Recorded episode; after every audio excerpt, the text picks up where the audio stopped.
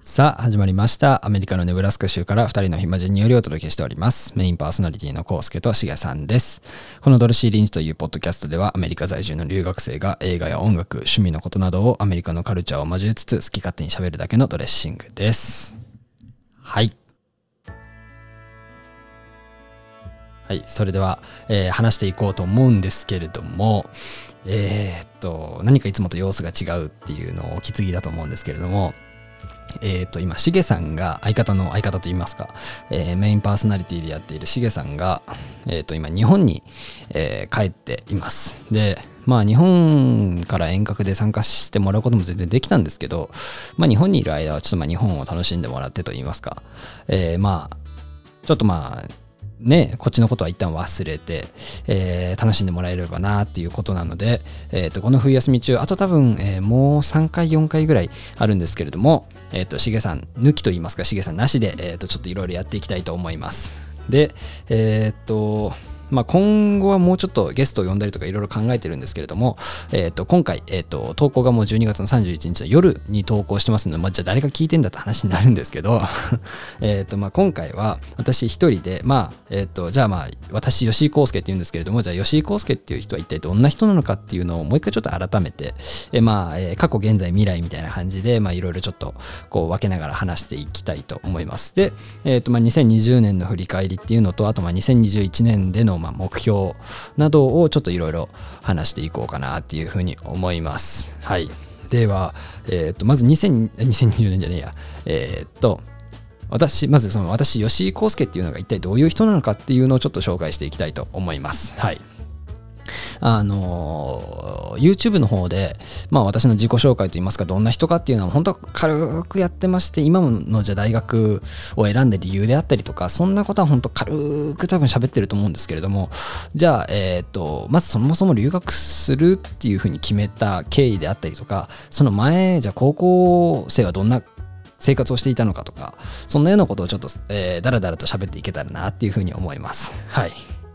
えーっとですね、私は、えっと、まず北海道の、えーっと、千歳市という新千歳空港がある町ですね。の、えーまあ、小さ町、そんな大きくないですね、田舎ですね、の町で生まれて、えー、と18歳になるまでまずそこでずっと、えー生活してました。で、えまあ、小学校、中学校は地元の、えところに行き、高校はまあちょっと離れた北広島っていう島、え 島じゃないや、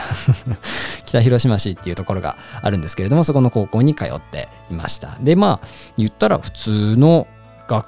学生というか子供だと思いますね。むちゃくちゃその性格としてはむちゃくちゃ頑固で親もよく言ってたんですけどほんとてこでも曲がらないよねっていうのをよく 褒めてんのかもうちょっとバカにしてんのか分かんないですけどそのてこでも曲がんないよねっていう風なことを言っててまあむちゃくちゃ頑固ではあったんですけどでも別にその何て言うんですかね。本当に、えー小学校の頃はみんなとなんか外で鬼ごっこしたりとかあと家の中でなんか友達ん家集まってゲームしたりとかだって普通の、えー子供だったと思いますね多分。でまあそのちっちゃい時からそのえーまあ、ちょっと機械が好きだったりとかっていうのもあって、えーなんか、えー家に早く w i f i が来たりとかなんかそういうのでちょっと友達からなんかその機械関係とかゲーム関係で分かんないことがあったらあの俺に頼まれてとかっていうのはよくありましたけどそれがまあまあいたって普通の、えーまあ、子供というか学生でした。でまあ中学に入って私はえーっとソフトテニス部に入りました。でこのソフトテニス部に入った経緯なんですけれども別に私何でもよかったと言いますか別にそのなんかいわゆるその体育会系の運動部に別に入る気はもともと別にそんななくて本当に言ったら何でもよかったんですしあと、えっと、私の兄がもともとその中学に行ってて、えっと学年はかぶってはないか。ギリギリかぶってないんですね、えー私が1年の時にも高1でしたのでかぶってないんですけれどもそのうちの兄が、えー、とその中学の英語部という部活 またこれもちょっと変わってるんですけど 英語部っていう部活がありましてそこでま部長をやっていたっていうこともありましてまあ英語部に入るかまあはい帰宅部にするのかもしくは何かしらその、えーと、部活動紹介みたいなところで気になったのがあればそこに入るのかなとか思ってたんですけど、えーと、小学校の頃にむちゃくちゃ仲良かった友達が56人いたんですね。でそいつらのもうほとんどが、えー、ほとんどと言いますかその中の2人がもう小学校の時点で、えーと、ソフトテニスの、えー、クラブっていうんですかね。なんかその少年団みたいなところに入ってましてでまあその2人がともむちゃくちゃ仲良くてでその周りの人たちも、えー、まあソフトに入るみたいな感じの流れでしたのでじゃあまあ俺もじゃあその流れで入るか みたいな感じで、えー、ソフトテニス部に入りました。でまあそこのソフトテニス部結構えっ、ー、とまあ中学校でそのソフトテニスを教えれる人がほとんどいなかったっていうのもあってもうしょ、えー、ソフトテニス部入ったらもうその流れで、えー、自動的にその少年団まあ、クラブみたいなところに絶対入らなきゃいけないみたいな、えー、部活だったんですけどでそこに入って、えー、もうだから中学校の間もうほんとずっと部活をしてたっていうようなイメージですね。イメージというか、ずっと部活をしてましたね。で、それ以外と言いますか、えっ、ー、と、一応、途中から、最初からではないんですけど、多分中学2年ぐらいかな、ぐらいから、えっ、ー、と、まあちょっとその進路のこと、高校のことも考えなきゃいけないよっていうので、っていうのと、あと、えっ、ー、と、ちょっとその時に、あまりその成績が良くなかった、むちゃくちゃ悪かったわけではないんですけど、ちょっとあまり良くなかったっていうのも重なって、で、まあ、塾に通い始めてだからもう中学の思い出はもう本当に部活ぐらいですかね、まあ、友達ともまあむちゃくちゃ遊びはしましたけど基本的にはやっぱ部活のあれ思い出が強いですね。で、まあ、中学の時はまあ、まあ、中学、まあ、小学校中、小中高全部そうなんですけど、基本的にそのなんか学級委員長みたいな、大議委員長、大議委員みたいなのか、とかやってたりとかして、まあ、そうですね、それやってて、まあ一番その記憶に残ってるのは小中高毎回そうなんですけど、えー、っと、あれですね、えー、っと、修学旅行の時に毎回 怒られるっていうのはもうむちゃくちゃ記憶に残ってる。てその毎回なんか大議員長大議員だったりその班長とかそんなんやらされてだから別に自分が何もしなくてもその班の人が何かすればまあ自動的に私が怒られるっていうので 小中高もう100%怒られてましたね。はい。とかもう普通にだからそうですね。なんか学校生活はまあ特に何も問題なくと言いますかもうみんなとバカしながら部活やって生活してました。で高校はその千歳市っていうところ市内にある高校ではなくてその北広島市っていう北広島市内にある、えー、高校に行ったんですけれどもえー、っとまあはっまあ、簡単に言いますと、えっと、私中学の時は、えまあ、学年のその例えば期末だったり中間テストをやったりしますと学年の順位で言いますと大体上から20番ぐらいだったんですよ。20番25番とか、えー、大体そこら辺でその何て言うんですかね別にそんなむちゃくちゃ頭いいってわけではないんですけど、まあ別にそのそこそこ点は取れるし、みたいな感じだったんですけど、えー、まあ高校行っでその高校がまあ一応自称なんですけどもうみんなそれ言ってるんですけど 一応その自称進学校って呼ばれるようなところでまあまあ勉強が一応メインだよみたいな感じの、まあ、文武両道っていうのをすごい抱えてるところではあるんですけどその、まあ、勉強がメインと言いますかで入って、えまあ、テスト受けてまあ低いわけですよ点数が。はい。で、まあ、やっぱ周りの人たち頭いいなっていう風になるんですけど、で、高校で、えっ、と、ソフトテニス、じゃあ私、まずその部活のところでソフトテニス続けたのかっていうところなんですけど、続けなかったんですよね。もう中学の時でもういいやと。そのなんか別に、うんずっと続けるほどでもないなって思って。で、えー、と中学卒業してすぐかな。なんか友達とバドミントンを遊びでやろうぜみたいな話になってそれをやったら意外と楽しくて。っていう本当それだけで えと高校はバドミントン部を選んで入ってっていうような感じで。で高校はマジで本当に全く勉強せず、えー、部活とで学校行事をアホみたいに楽しんで、えー、なんか本当にマジで勉強してなくてですね。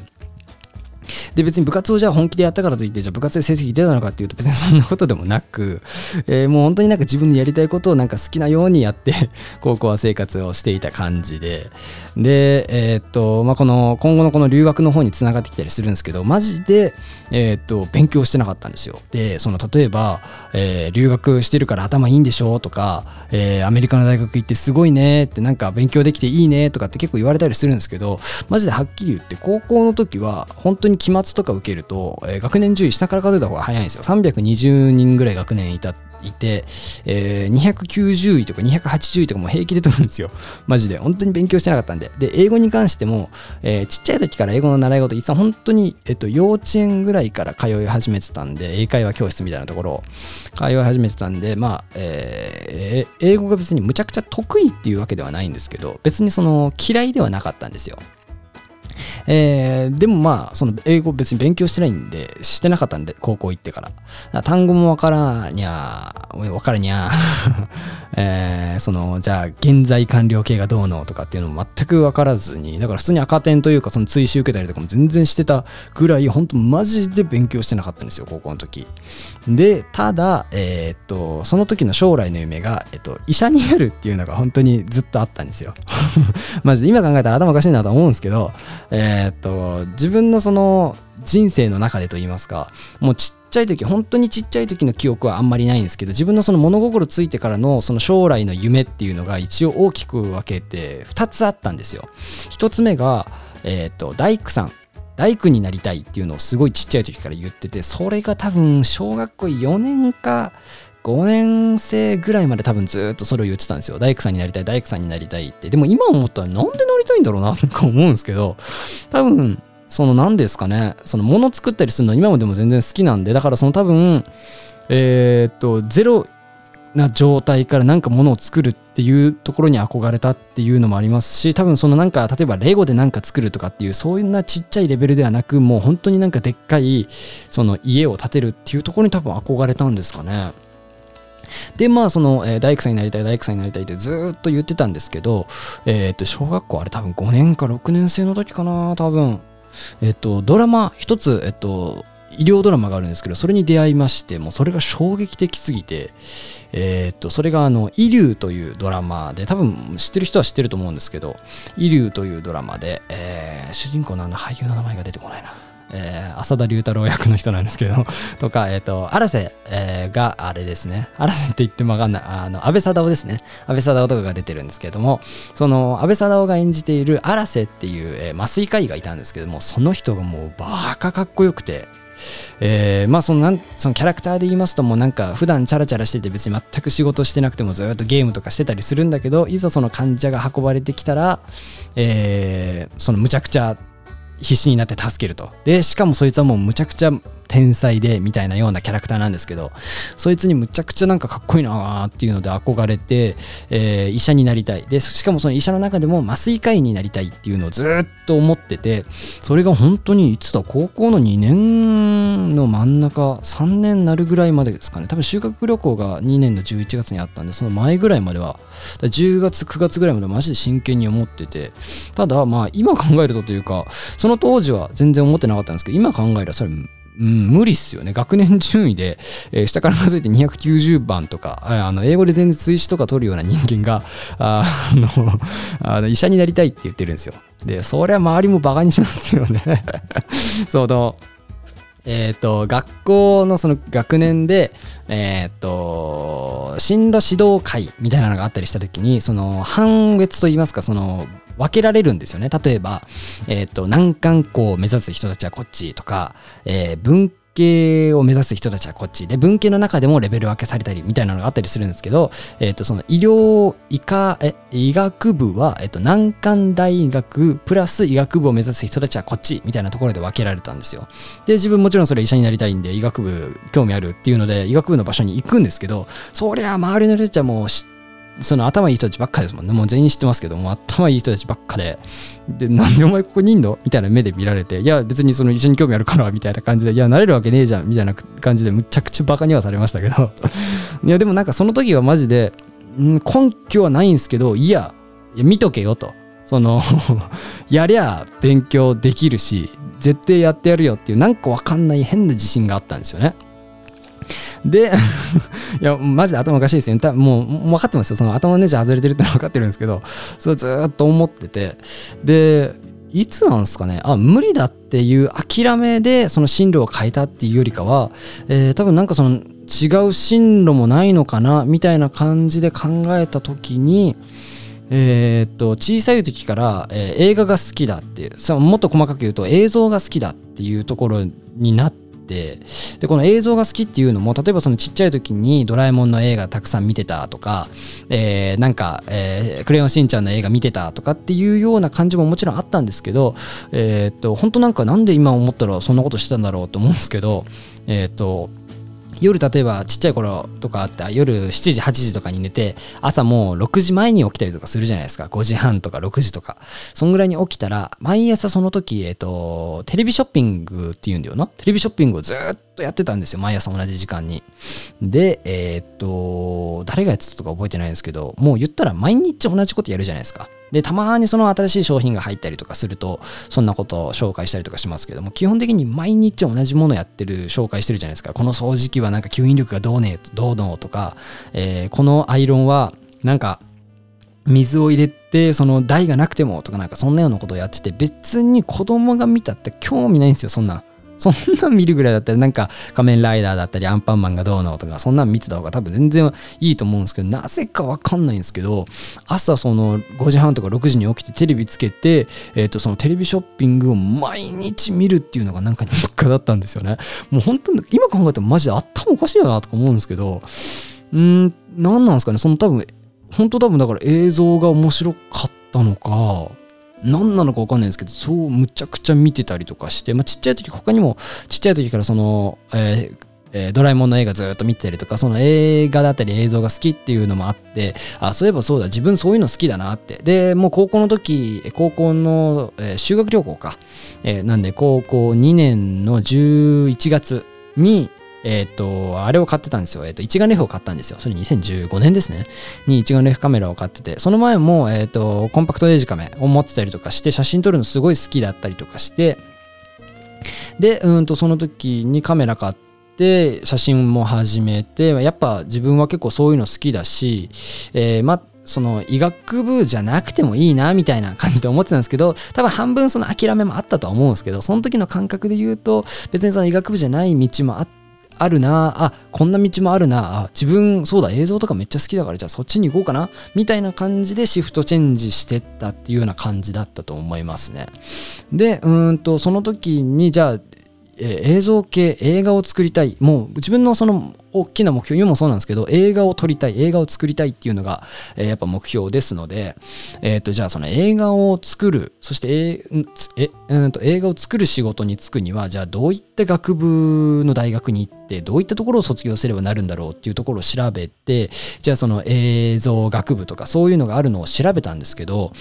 なんかパッとするのがもう全然日本になくてですね。えっ、ー、とまあ大きいところはもう3つぐらいパンパンポンって出てきてえー、それをもうじゃあとりあえず第一志望第二志望第三志望にしようっていうふうにしてでそれ以外もいろいろ調べたんですけどその自分のえー、っと何ていうんですか条件に合ってで、えー、とその映像系が勉強できるっていうところがもう本当に全然なくてその時に。多分調べ方とかの問題もあったりしますし多分今調べたらもっとあると思うんですけど、まあ、自分のそのいくつかのその条件、まあ、例えば専門は嫌だとか、えー、と美大は嫌だみたいなその一応総合大学いろんな学部があるところの一つの映像学部のところに行きたいとかなんかいろいろそういう条件があって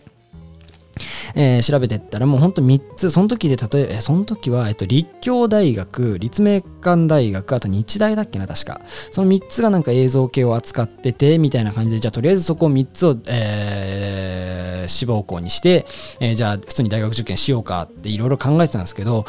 この3つも別に、えー、その調べていってであったからとりあえず、えー、その志望校にしようっていうふうに決めただけであって別になんかむちゃくちゃ惹かれるものがあってそこを選んだっていうわけではなかったんですよ。でなんか別になんかちょっとその学力的にいけるいけないを別にしてなんかこういまいちこう自分の心をつかむというかこのグッとくるものがないなっていうふうに思いましてでたまたまなんかもう半分おふざけですよ。半分おふざけ、まあ半分本気ぐらいの勢いで、そういえば、えー、映画って言ったらハリウッドだなと。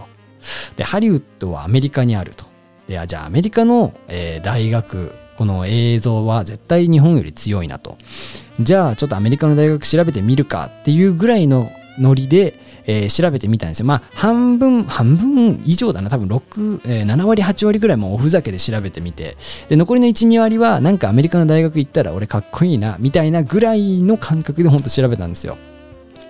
で、それ調べる、調べてた時に、えっ、と、ちょうどリビングでそれを調べて、で、えっ、と、まあ、大学名がヒットしたら、まあ、じゃ、ちょっとノートに書いて、あ、こここんなんなんだ、こんなんなんだっていろいろ調べてるっていうのをリビングでやってて、たまたまその時にうちの母親が、えー、なんかドラマ、大河ドラマかなんか見てたんですよね、多分。見ようと思ってリビングに来て、えっ、と、テレビつけていろいろ見ようかなって思ってた時に、ちょうどその自分が調べてるのをたまたまちらっと見て、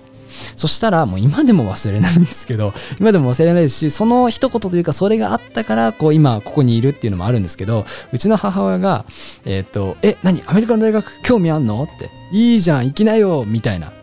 ぐらいのノリだったんですよ。で、しかもな、な、な、なんだったらその後に、えいいじゃんって行きなよって、えー、それだったら私アメリカ行く予定できるじゃんっていうぐらいの 親なんですよ、うちの母親。で、えー、っと、これはもう本当に自分からしたら思ってもいないというかもう高校それはもう部活するだけして遊ぶ遊ぶって言ってもなんかそのなんかその悪さするっていうことじゃないですよ。そのなんかもう学校でその行事があったら真剣にふざけて友達となんかバカして部活やってで本当全く勉強せずに下から数えた方が早いような獣医の人間が、えー、アメリカの大学をちょっと調べてたら親がそれは普通に考えたら、えー、何調べてんの？みたいな。そんなもう日本の大学アメリカなんか大学なんか行けるわけないじゃんって。もうさっさと日本の大学絞って勉強しないよっていうのが、まあ、普通の親っていう言い方もちょっとあれかもしれないですけど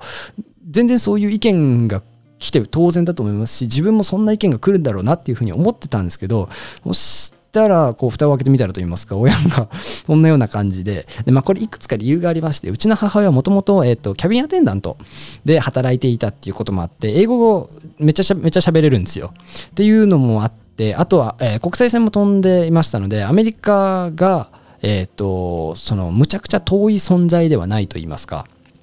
やっぱりうちの母親世代とかになってくると、えー、アメリカって言っただけでちょっと怖いとか遠い存在みたいな感じに思うかもしれないんですけどうちの母親とかうちの家族はもう全然あのアメリカ別に飛行機乗ればすぐ行けるよねで別に全然英語さえできれば全然楽しいしお母さんはそのアメリカの文化とかその食とか全然好きだしっていうのでもうそういうような感じだったんですよ。で自分もなんかそこでスイッチが入ったのかわかんないんですけどあじゃあちょっとアメリカの大学調べてみよう。でただもう数も多すぎてわからないっていうのでちょっとこう、えっと、本当に多分検索エンジンで言うとアメリカ映像大学みたいな感じで 調べたらたまたま、えー、今の私がその使ってる留学エージェントっていうんですかね留学、えー、教育機関の NCN 米国大学機構っていうところにヒットしてで本当に運よく、えっと札幌で、え、説明会があるってていうのがもう本当その次の月ぐらいだったのかな。初めぐらいだったのかな。もうなんかめちゃめちゃ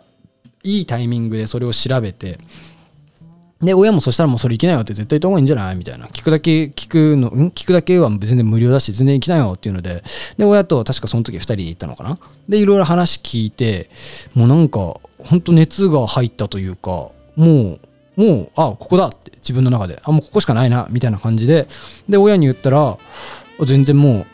いやそのやるお前がやるお前お前がっていう感じじゃないけどあの全然やるんだったらいいよってお金出すし全然いいよっていうのでトントントンと進んで、えー、まあこのネブラスカ大学側に行こうっていうところに来ることになったっていうような感じですかねまず私のそのちょっと長くなりましたけど私の過去と言いますかそれで言うと。で、まあ、えー、この次のセクションというか、この現在のことをちょっと説明しますと、それで、えっと、私、このネブラスカ大学カーに行こうというところに来ることになり、なって、えっと、こっちに渡米してきたのが2017年の5月ですね。に来て、えっ、と、最初は、えっ、と、ジャーナリズム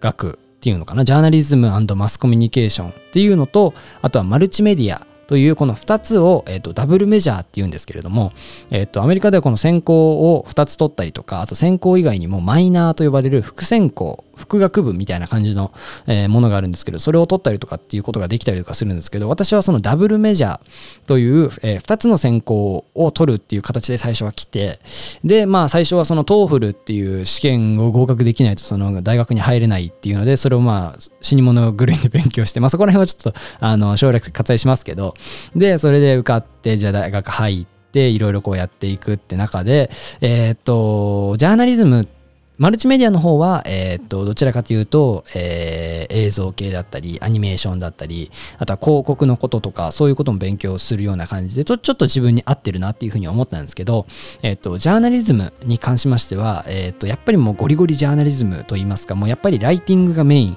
で、記事を書くっていうのがメインなんですけど、あの、私、えっと、あの、むっちゃくちゃ国語苦手なんですよ 国語、えー、現代文、古典、漢文、この辺ですね。だからマジで無理で、本当小学生の頃から苦手だったんですよ、これは。もう諦めてて、ここら辺は。でもえっと、作文とかもわけわかんないですし、えっと、その国語の点数だから高校の時は、えっとえー、1年の前期期末で、えーと、現代文で2点100点満点で2点を取りましたし、えーと高校2年の休み明けテストだっけなで、100点満点のテストで1点を取ったことがあります。えっ、ー、と、カタカナのおっていう記号問題があってました。それで1点をもらったことがあります。はい。っていうぐらい、あの、本当にできなくて、現代文とかになりますと、その、例えば作者のここの文の、えっ、ー、と、意味を答えなさいとか、この時の作者の気持ちを答えなさいとか、もうわけわかんないんで、そんな作者の気持ちなんかわかるわけないんで、っていう感じで、で、よく、その、イラッとしたコメントというか、先生の言葉、もうこれを言ってくる先生もでっ嫌いだったんですけど、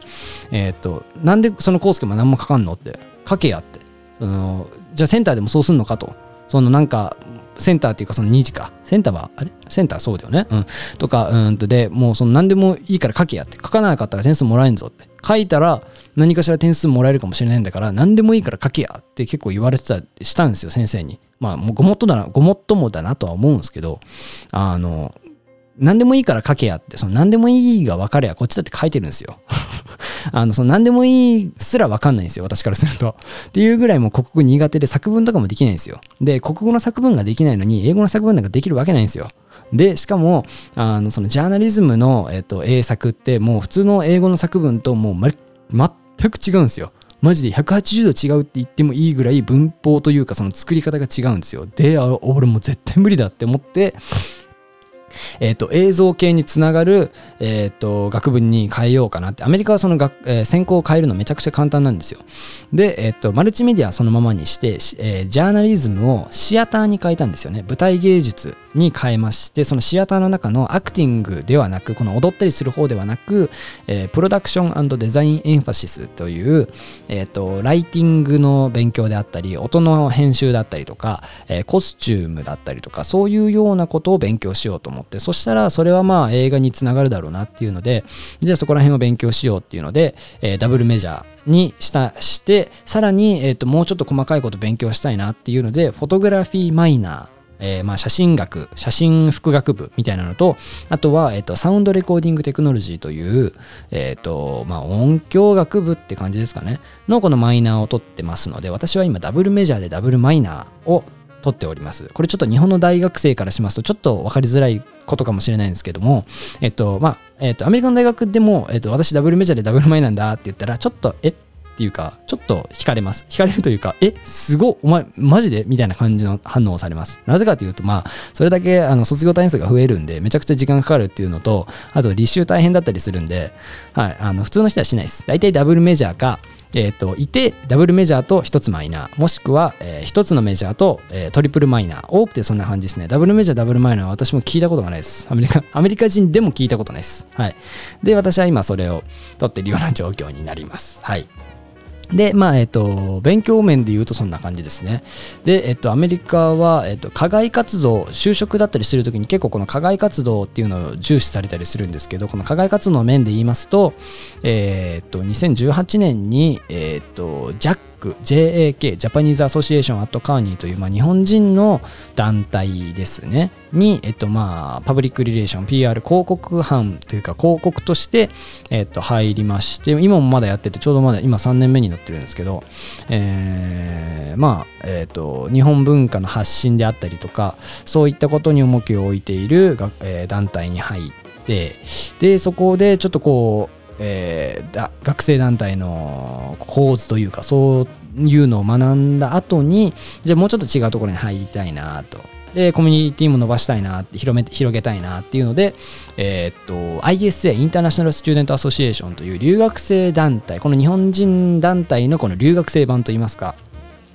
えー、この留学生の異文化を発信したり、えー、する団体ですね。まあ、えっと、インターナショナルフードフェスティバルっていうのが一番大きくて、毎年その2000人ぐらいの、えー、お客さんが来たりするような大きいイベントの企画運営とかしたりとか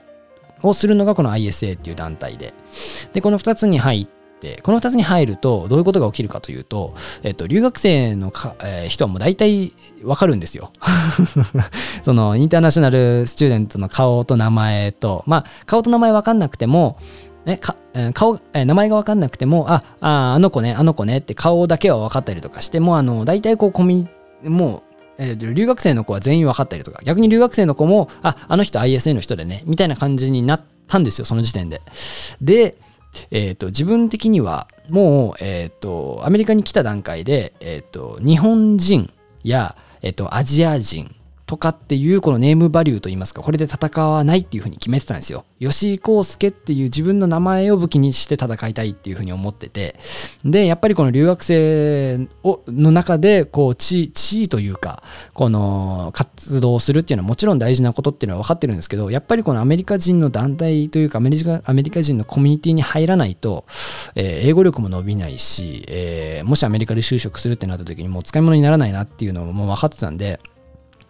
じゃあこのアメリカ人の団体に入ろうみたいな。ってなった時に、えっ、ー、と、もう漠然とフラタニティとソロリティって何なんだろうなと。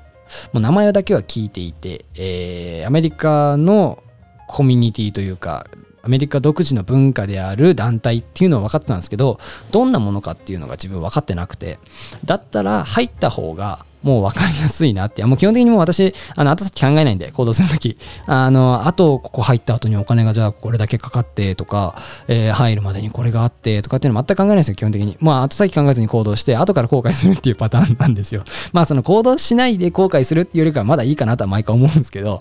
それで、えっと、フラタニティも、じゃあ入ってみようか、挑戦してみようっていうので挑戦して、えっと、シグマ、ラムダ、ベータ、インターナショナルフラタニティインコーポレイティルっていうところに、えっと、所属するることになりました。まあ、この、え、フラタニティに関してはまた今度ちょっと別に話したいと思います。これだけでもうもう一本取れますんで、ポッドキャスト。もうむちゃくちゃ長いんで、これは。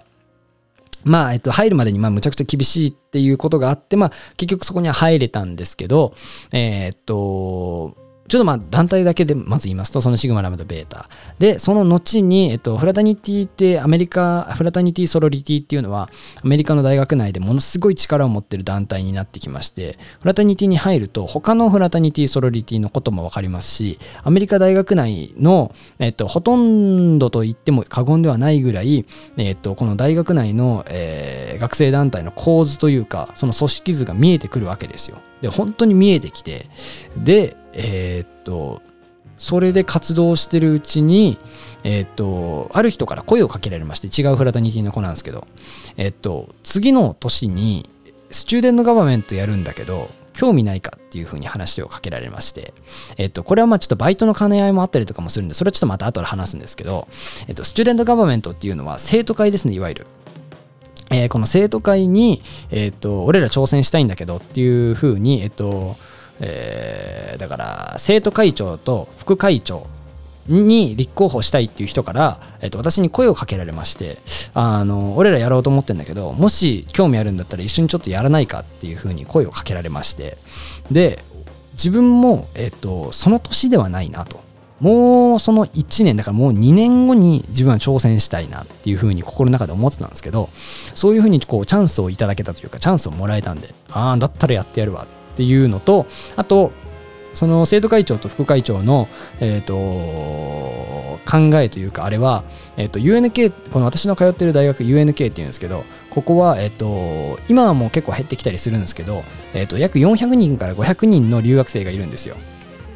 で、えー、と学校内を見てもやっぱりすぐアジア人いわゆる韓国人、中国人、えー、日本人の顔がいますし、えー、他のヨーロッパの子だったりとかもたくさんいるんですよ。で、えーと、このスチューデントガム生徒会で、えーと、当選するには、えー、インターナショナルの票が必要だっていうのに目をつけてでインターナショナルで一番こう力を持ってるというか、えー、顔が知れていて学校内でいろいろ活動しているっていうところで自分にちょっと声,、目えー、声をかけられましてそれで、えーとまあ、選挙活動をした後に、えー、と見事私たちの、えーとまあ、キャビネットっていうんですけど、えー、とグループが当選しまして、え、今私は Secretary of Treasury といって、え、なんだ会計長っていう感じなんですかね。を、えっ、ー、と、アメリカの大学でしております。はい。えっ、ー、と、ね、そんな感じには見えないですよね、多分。はい。まあでも一応そういう風にやっております。はい。学生団体で言うとそんな感じですかね。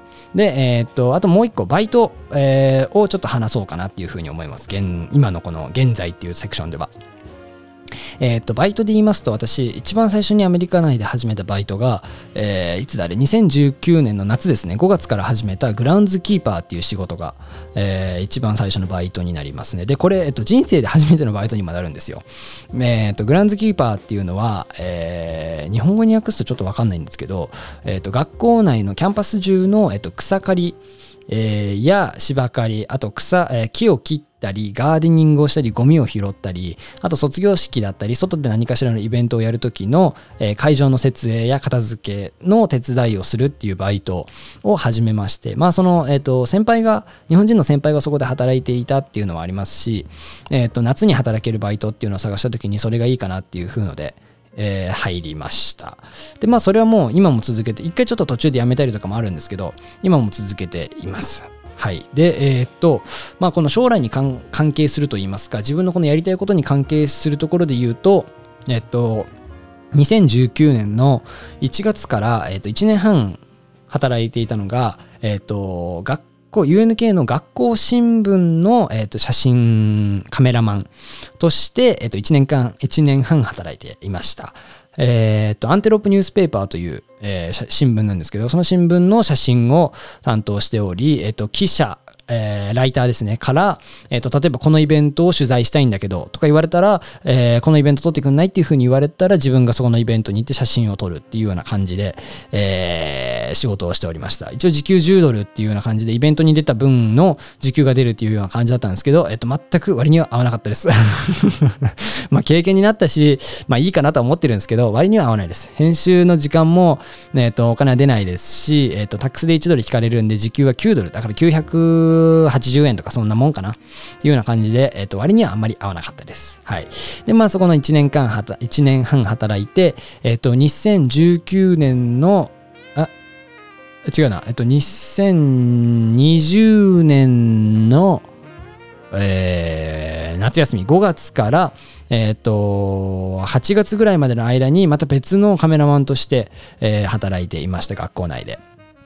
えっ、と、それは、えっ、と、インテリアデザインという、えー、学部があるんですけど、そこの専攻の、えー、生徒が作った、えっ、と、プロジェクトがもう山積みになっていて、そのなんか、えっ、と、いろんな家の中のデザインをしたりとかっていうようなのを、えっ、と、実際にあの作ったりするんで段ボールで作ったりとかするんですけどそれがもうたくさん、えー、山積みになっていて、えー、ともうそ、えー、収納できるスペースがないから、えー、とデータとして欲しいっていうので、えー、写真を撮ってほしい。でテストだったりとかそういったものは全部スキャンしてほしいっていうので、えー、と働いていました。それはもう3ヶ月ぐらいの短期のバイトっていうような感じでしたね。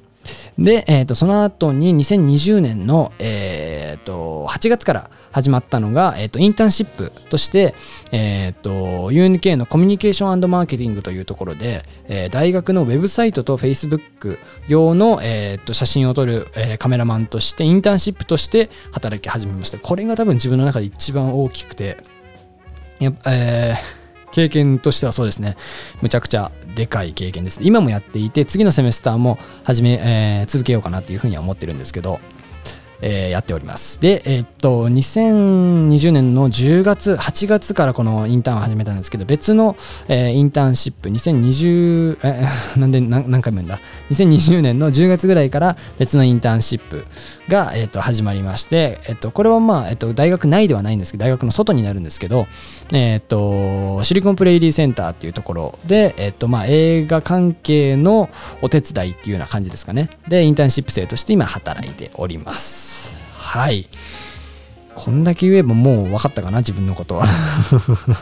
多分過去も言って現在も言いました。こんな感じです、とりあえず。多分大丈夫だよな。分かってください。で、はい。えっ、ー、と、私のまあこう未来といいますか、将来、え、はどんなことしたいのかっていうこの目標といいますか、それで言いますと、えっ、ー、と、今はフォトグラファーとして働いてるんですけれども、このフォトグラファーと働フォトグラファーとして働いてる理由は、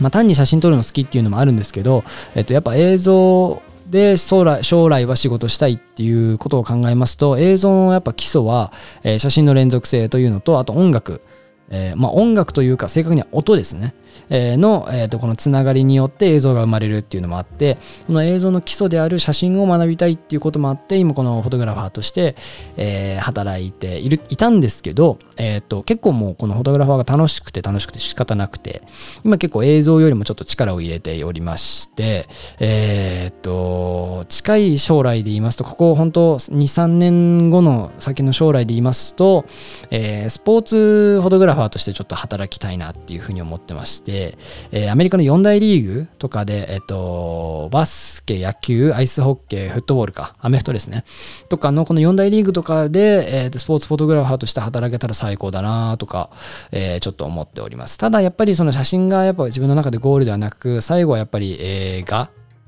の、えー、編集や、えー、撮影に携われたらなっていうふうに思います。で、これもアメリカの映画で日本の映画ではなくてっていうのが自分の中で、まあ最、最低条件というかこの条件で今ちょっと頑張っております。日本の映画が別に嫌いとかっていうわけ、まあ、嫌いな部分もありますけど、っていうよりかやっぱアメリカの映画が好きで、日本の映画のちょっと一番嫌いなところというか、あれが、もう、あの、音がちっちゃいんですよね。あの全体的に音がちっちゃくて、あのテレビで見たりするときにボリューム上げて、で、あの、ちょっと音がでかくなったりするともう本当耳壊れるんじゃないかっていうくらいうっさくてあの音のバランスがぐちゃぐちゃなのが本当日本の映画のちょっと嫌いなところで。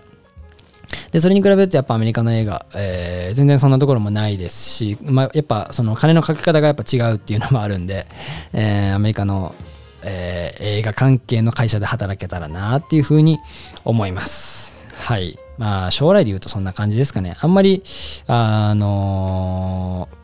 詳しくはというか、まだちょっと大学生活もありますし、今後のこともあるんで、ちょっとまだ、えー、はっきりとは決まってないんですけれども、一応私の将来はこんな感じになっております。はい。で、えー、っと、もう結構喋ったんですけど、最後に、えっと、2020年のこの振り返りと、えー、2021年の目標をちょっと話して終わろうかなっていうふうに思います。はい。えっと、2020年はまあいろいろありましたね、本当に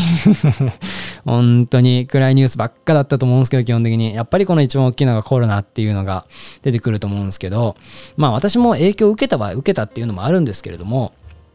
えっと、やっぱりネブラスカ州っていうのはもうむちゃくちゃ田舎っていうのもありますし、その中のカーニーという本当小さな町っていうこともありましたので、えー、他のアメリカの留学している友達、例えば、えー、カリフォルニアに留学している友達とか、ニューヨークにいる、まあ、春樹さんですね、とかの話を聞いておりますと、もう本当になんかひどいんで聞いてると、もう本当地獄のような、もう、光景というかそんなのが広がってたりとかっていう話聞くんですけど私の場合は、えー、と大学私の大学で言いますと2020年の3月にもロックダウンといいますか、えー、と完全にクラスがなくなってインクラスが全てオンラインに移行して、えー、っていうような感じになってで、えー、っと、私その、そグラウンズキーパー、その芝刈りの仕事をしてたんですけど、え、っと、まあ夏に関しましてはまあそんなになんですけど、冬に関しましてはグラウンズキーパーの人たちって学校内の除雪、雪かきの仕事をするんですよ。っていうこともありまして、グラウンズキーパーの人たちが働かないと、え、っと、学校、UNK 内の教授であったりとかスタッフとかって学校に来れないんですよ。学校の中に車止めたりとか学校の中歩いたりすることできないんですよ。っていうこともありましてあのコロナでロックダウン中私毎日働いてたんですよ。だから夏とかはえっと、セメスター中は、えー、パートタイムで19.5時間、えー、夏の間はパートタイムで40時間週にフルで働けるんですよ。だから夏に関しましてはマジで40時間。だから1日8時間。朝6時から、えー、っとお昼の2時半までマジで毎日働いてたんですよ。で、えっとま、グランズキーパー外仕事っていうのもありますし人とそんな会わないからその特にそのコロナコロナっていうあれもなかったですし、えーそのグランズキーパーの仕事が終わるだから2時半以降ですね。別にもともと私そんな外出てなかったんですよ。家の中でなんかいろいろやったりとか動画やったりとかなんかパソコンいじったりとかっていうのをしてましたんであとまあ授業取ってたっていうのが一番大きいですね。とかっていうのをやってたんでマジでそのなんか、えー、夏終わりまでは特にコロナっていうのをマジで全く意識してなかったんですよ。でえー、っと、夏が終わって2020年の秋ですね。8月から普通にクラス始まったんですけど、私の学校は普通に in class と言いますか、あの、 face to face の、あの、普通の対面式の授業が全然普通にある学校なんですよ。その、都会に行ったりするともう全部オンラインとかっていうのが当たり前だったりするんですけど、私のところは、えっと、結構そのオンラインに移行していたりとか、そういうふうにどんどんどんどん移動はしてるんですけど、別にあの、対面式の授業も普通にありましたし、えっと、インターンシップも、始まりましたし、っていうような感じで、私からすると、そんななんかむちゃくちゃ劇的にもうなんか生活が180度変わったっていうような感じではないんですよね私からすると。だからそのコロ,、まあ、コロナかかったからそんな コロナかかったやつが何言ってんだって話なんですけど私まあコロナかか一回かかったんですけどかかった人間が何言ってんだよって話なんですけど本当にそのうーんなんか日本人がやっぱ思ってるような感じだったりとか都会アメリカの都会でこうコロナコロナって言って本当にもうこの生きてこの仕事ができなくて生活できなくなって本当に生きていくのがやっとっていうような生活では私はあんまりなくてですね。で、えー、まあ本当にでもやっぱこの1年コロナがやっぱ一番大きくて自分の中、まあ、自分的に言うと,、えーとまあ、新しくカメラを買ってって仕事が本格的に始まってインターンももらえて結構その、えー、と自分の何ですかね今後のキャリアとしては結構こういい、えー、いい経験をさせてもらった1年ではありますけどこのやっぱ社会で見ますとこのコロナっていうのも大きいですしアメリカは、えっと5、えー、あれいつだ？6, 5月？に、えーと、黒人のジョージ・フロイドさんっていう方が、えーとまあ、白人の警察官によって、まあ、殺されてしまうっていう事件があってそれによってアメリカでは結構デモがコロナ禍でのデモがあってそれがかなり大きなニュースになったのが今年の夏ですね。あれでも結構前になりますね。とか、えー、コロナ禍で結構今年は多分あのあれですよね有名人芸能人の方で自殺された方が結構いて自分はやっぱ三浦春馬さんが一番ショックで三浦春馬さんあとわー、出てこない。ブラッディ・マンデーに出てたもう一人の女の人。いや、えー、あともう一人、全く出てこない名前が。結構こう自殺された方がいたりとか、あとあれですね、木村花さんが多分一番最初の方にあったのかな。その木村花さんと、えー、ジョージ・フロイドさんが結構こう続いてというかそんなような感じで事件このニュースになっててやっぱこの1年はもうずっと暗いニュースが多かったっていうような感じですね。私もこのコロナがなかったらこの夏もしくはこの冬にちょっと日本に帰ろうかなっていうふうに思ったんですけどまあ、このコロナの関係があってちょっとまあこっちに残ってるっていうような状況です。はい。個人的にはそんななんかむちゃくちゃ生活が変わったっていうような感じの1年ではなかったですね。キャリアとしては結構得られるものがあったので、えー、すごいいい、まあいい1年っていう言い方もあれですけど、まあ自分の中では良い年だったのかなっていうふうに思います。はい。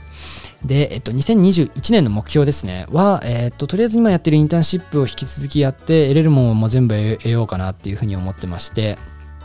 で、えー、っと、とりあえず学生団体に関しましても基本的に結構やめようかなと。フラタニティ以外も全部やめて、ちょっと自分の時間を作りたいなと。本当にやっぱ学生団体こういろいろ入ってるの、入ってるともう本当毎日ミーティングミーティングとかで自分の時間全く取れなくて YouTube 上げるのも本当やっとる。最近ちょっと上げれてないんですけど、結構もういっぱいいっぱいででやりたいこともできなくて結構もう生活がもうぐっちゃぐちゃになってますんでそこら辺はやめてえー、っと今ちょっと一つ自分の中で計画してって今ちょっとあの少しずつ水面下で動いてるんですけどちょっとフォトブックを、えー、作って UNK に売り込むといいますか UNK のためそしてカーニーのためになる、えー、っとフォトブックをちょっと作りたいなっていうふうな思ってましてそれをちょっと今進めてるっていうのとそうですね、インターンシップを引き続きやるの、この2つですかね、大きな目標で言うと、あと夏に、えっ、と、一般企業、例えば新聞会社だったり映画関係のところからインターンシップをもらえるようにちょっといろいろアプライをしようかなっていうのと、えっ、と、来年の、来年ってかもうすぐですけど、えっ、と、2021年の秋攻めから違うちょっとインターンシップであったりとか、仕事をちょっと大学内で探したりとか、ちょっと今目星つけてるのがありますので、それ、ここら辺を挑戦したりとかして、ちょっとその、えっ、と、お金を稼ぐ年といいますか、お金やこの自分のキャリアについて考えるために、自分の時間を作れるような、一年にしたいですね。今年は、今年はつか来年はですね、まだ今年終わってないんで。はい。っていうような感じですね。はい。えっ、ー、と、今、もう結構そうですね、いい感じの時間になったので、今回はこんな感じで終わろうかなっていうふうに思います。そしたら、あ、違う違う違う違う違う。えー、はい、こうですね。はい。えー、っと、こんな感じで、そしたら今回は終わりたいと思います。エピソード6ですね、今回は。えー、っと、今後と言いますか、1月の最初の週から、ちょっと、えっと、ゲストを呼んで、一緒に撮っていきたいなというふうに思います。多分一発目のゲストは、ちょっとまだ何にも話してないんで、OK もらえるかわかんないんですけど、えっと、UNK 内にいる日本人の、えっと、まあ、女性の方が一人いまして、えっと、普通に生徒なんですけれども、仲良くて、その人とちょっとそのフラタニティソロリティ関係の話をしたりとかその人が、えー、ちょっとなんかこう上から言うよってすごい申し訳ないんですけども大学内でこういろいろ活動しておりましてあすごいなというふうに思いますのでそこら辺の話をちょっと聞けたらなっていうふうに思いますのでちょっとコンタクト取って来週、えー、取って流せたらなっていうふうに思います。でその次の週からは、えー、とちょっとエビエーション、えー、UNK は航空学がすごい有名ですのでこのエビエーション関係の人を呼んで、えー、話したりとか。あとは、えーと、ロサンゼルスじゃねえやカリフォルニアか。カリフォルニア州に、えーと、小学校からの幼なじみが1人えーと、留学してますのでそいつとちょっと電話していろいろ話したりとかしようかなっていうふうに思っております。はい。ということであごめんなさい というような感じで、えっ、ー、と、今回はエピソード6、私のちょっと自己紹介というか、そんな感じの回になりました。はい、えー、それでは次回の動画で楽しみにして、あ、何？次回の 次回の動画を楽しみにして待っていてください。はい、えー、皆さん、えー、いい年明けを過ごしてください。それでは皆さん、さようなら。history. Right foot forward, don't look